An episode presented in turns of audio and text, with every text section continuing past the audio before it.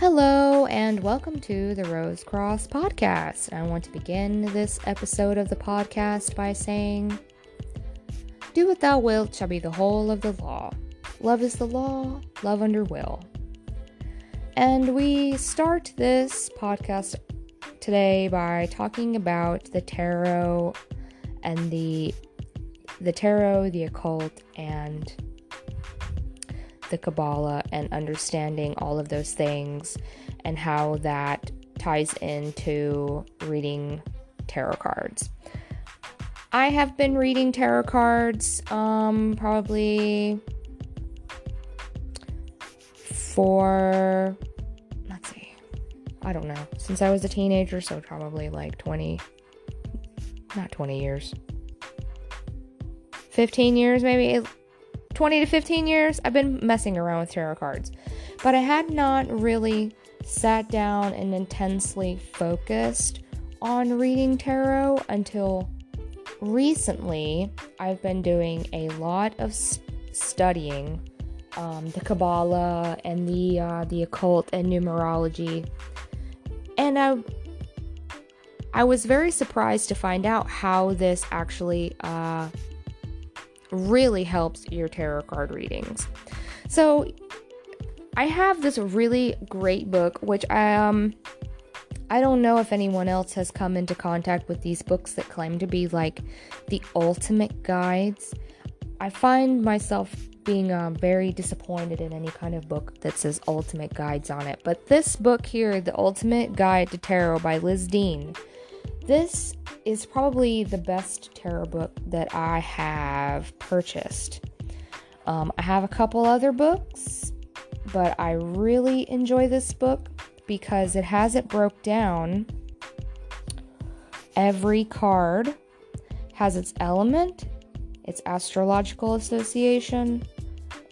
If it's a number, it has the number. Um, the tree of life position, and their key meanings, as well as an explanation of the symbolism on the right weight, Rider Waite deck. Um, explanation, um, r- practical meanings for the cards, reverse meanings for the cards. And as I go through and I uh, study the Kabbalah and occult symbolism, you start building tools for your toolkit for reading tarot.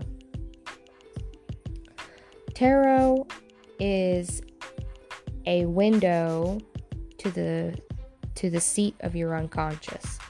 Tarot while has been can be used for divination is really a window to your subconscious. So if you would like to know the future. You are very much the key to your future. How you see the world, how you view the world, and how you live in your world affects your future. So your future is not set in stone. You can ask the cards a question and then come back three three or four weeks later and ask the cards a different question and get a different answer because your unconscious may be having some different feelings about the same subject now. And anyone in life knows that how you secretly feel about yourself and how you feel about the world is how things will manifest. That being said, the tarot cards are broken into the major and minor arcana. The major arcana are correlated with the tree of life and the hero's journey, which these are major cards, major events. And then you have the minor arcana, which are smaller versions of the major arcana. And this can also be demonstrated when you study the Kabbalah and the Tree of Life that every sphere on the Tree of Life has its own Tree of Life. And that is the same with the tarot cards. The tarot cards also each suit is designated an element and um like pentacles is earth your earthly pleasures earthly treasures you know uh, wands is fire cups is water and swords is air. Um, fire meaning passion cups meaning um, emotions and water i mean air meaning intellect your mind I've been studying the tarot for a really long time and I was feeling a bit stuck in my readings and I decided to go and do a little research. The cards the cards have a lot of esoteric meanings themselves. You can study the cards very in-depthly, but the positions of the cards are just as important.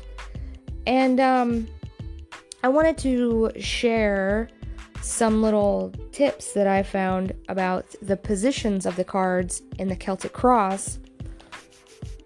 Um, the first card in the spread of the Celtic Cross is the card of the questioner. And you get that in a lot of tarot books where it's like, okay, this card represents the questioner.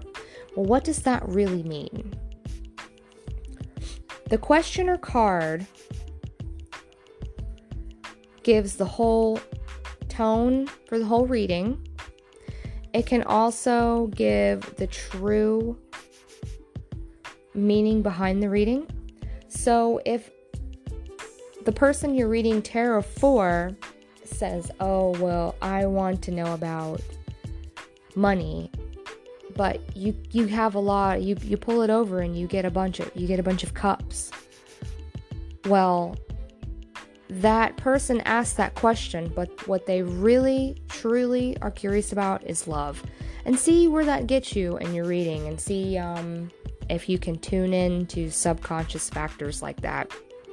So the questioner card can is central to the whole reading, the querent and everything going on in their life. Everything about them is encapsulated in that card. The energy of that card influences that reading. Then the crossing card.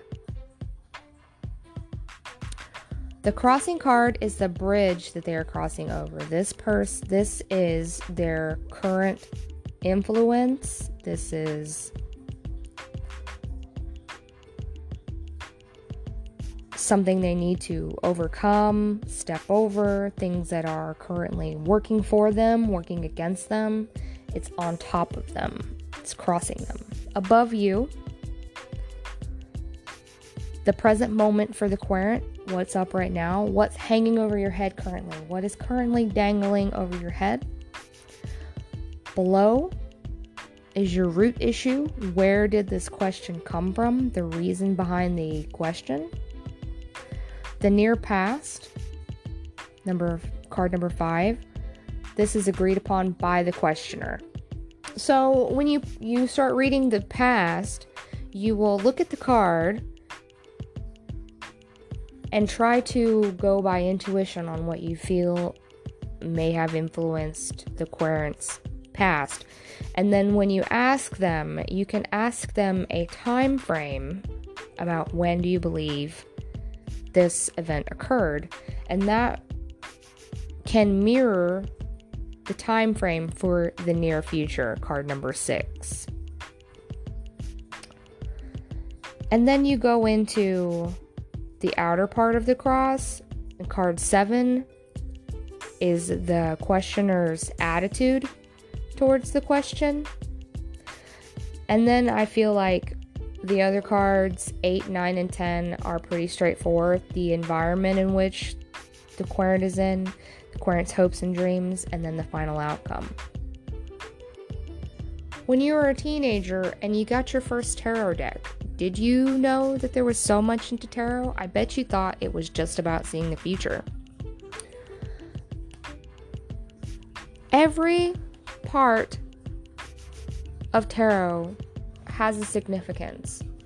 from the images on the cards to the numbers in which they represent, every number is represented with a different aspect of life. Threes, fives, eights, they're all indicative of a certain aspect of life. It's a journey learning about tarot. I will continue talking about tarot in the future. I have just started this podcast and um it's uh I have a lot of things I could talk about. I'm just not that good at talking about them yet. So I think I'll do I'll do some more segments where I break down um tarot. If um if you like this, uh keep stay tuned. I'll make some more shit.